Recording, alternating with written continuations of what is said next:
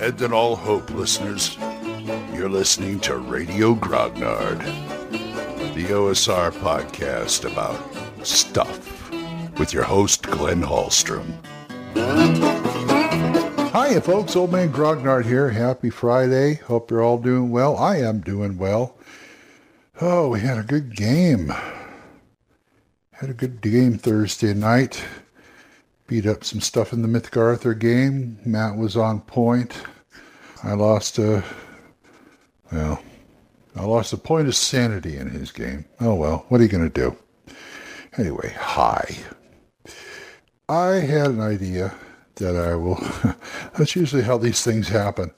Start out, I had an idea, and either they go somewhere or they fall flat. So we'll find out which is which after this. This episode is brought to you by Shopify. Whether you're selling a little or a lot... Shopify helps you do your thing, however you cha-ching. From the launch your online shop stage, all the way to the we just hit a million orders stage. No matter what stage you're in, Shopify's there to help you grow. Sign up for a $1 per month trial period at shopify.com/special offer, all lowercase. That's shopify.com/special offer. Well. You know what? I'm hungry. I am. I should probably go eat. But you know what else you can do is use that as a catalyst for adventure. I've seen people fight. I've seen adventures where people fight over ridiculous stuff. Say your PCs are traveling through an area that is bereft of raspberries. It's like the raspberry capital of the land, and they had really bad crops, and nobody can get raspberries. And the rest of the land, if you want raspberries, you're going to be paying a premium price for it. There could even be other canners, other packers, other places where, grocers, produce makers that will go to war against something like this, or someplace makes the best of whatever, best cup of coffee, best peaches, best lasagna, and there's a rivalry there. Or any place where you can get a rivalry going between two factions, and the players walk into the middle of it, or maybe they're part of one faction or another. Who knows? That kind of thing. I've run, not really war battles, with skirmishes of player characters and NPCs over a keg of beer, because this clan was known far and wide as the best beer makers, and getting a keg of their beer, man, oh man, they charge outrageous prices, and it was. And something happened where they decided not to make any more. I don't know what happened, but they were having battles over it. People were fighting over a keg. It was like a beer war. You can go several ways. Maybe there's a problem with their brewing. Maybe there's a problem with getting ingredients. There's a quest right there. Or like Willy Wonka, they just decided to shut the whole operation down and just not doing it anymore. Maybe the brewmaster, the main brewmaster, retired or died or something, and they don't want to tell anybody. Or they need certain hops and barley that you can only find in this one area because the recipe's a secret and they don't tell people. I mean, I'm sure it's written down somewhere, or maybe it died with the brewmaster. Who knows? But there's a limited supply, so that could happen. I mean, food can spark unbelievable things in people, and just sitting down to eat food can be a chore. Doesn't have to be an adventure, but it could be a chore. And even simple things like a drought, no water. You ever watch that movie Rango? That movie with Johnny Depp. It's all about this pseudo-western town of animals, and it's called Dirt, and the powerful guy holds all the water in town.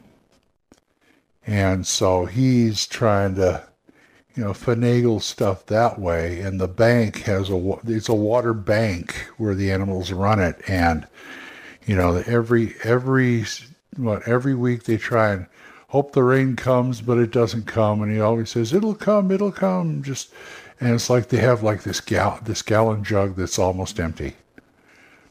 And that motivates the whole plot right there. So that's a gorgeous thing to have, food. Decide on what kind of food you want to circle it around, circle the wagons. What kind of food you want it to revolve around, and then just go from there. Well, there can also be the animal aspect because, it's not always crops. Maybe there's a county fair where they have they'll have those competitions for the best muffins made, the best chickens raised, the biggest hogs, the biggest cattle.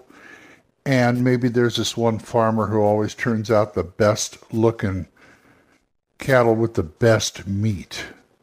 Now that you could build a whole campaign around that, because the guy will have a ranch and he has a secret way of, maybe it's the grain he feeds them.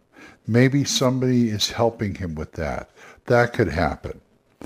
I had one of my games, it really didn't involve around food, but one of the aspects was there was this farmer outside of town who always had a farm stand outside of town, like on the weekends. And his sister was the head druid for the local forest, and she would come over and help her brother raise crops, and he would have the biggest and best crops. Anything happened to her, he was a bit screwed. So there's that. Got to keep her safe, because it had to do with the next door neighbors who were like these hillbilly orcs, and you may have heard me talk about this before, which really didn't have anything to do with the crops and stuff, but you still had to protect her and protect him too. So you've got all these stories revolving around food. It's unbelievable. You see, I talked about music the last episode. I thought I'd talk about food this time. These are inspiration episodes, trying to, I want to hone in on one thing and see where it will take us. And that's taken a few places. So I got to go start my day. Obviously, people are already up, so I got to start my day. And if you guys want to talk about this or anything else, oldmangrognard@gmail.com, or you can drop a voicemail on Anchor.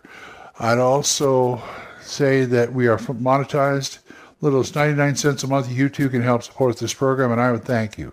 Thanks again, Jonathan, Oliver, Gilbert, Juan Carlos, Daniel, Dan, Benjamin, Jason, and John Allen. You guys are great.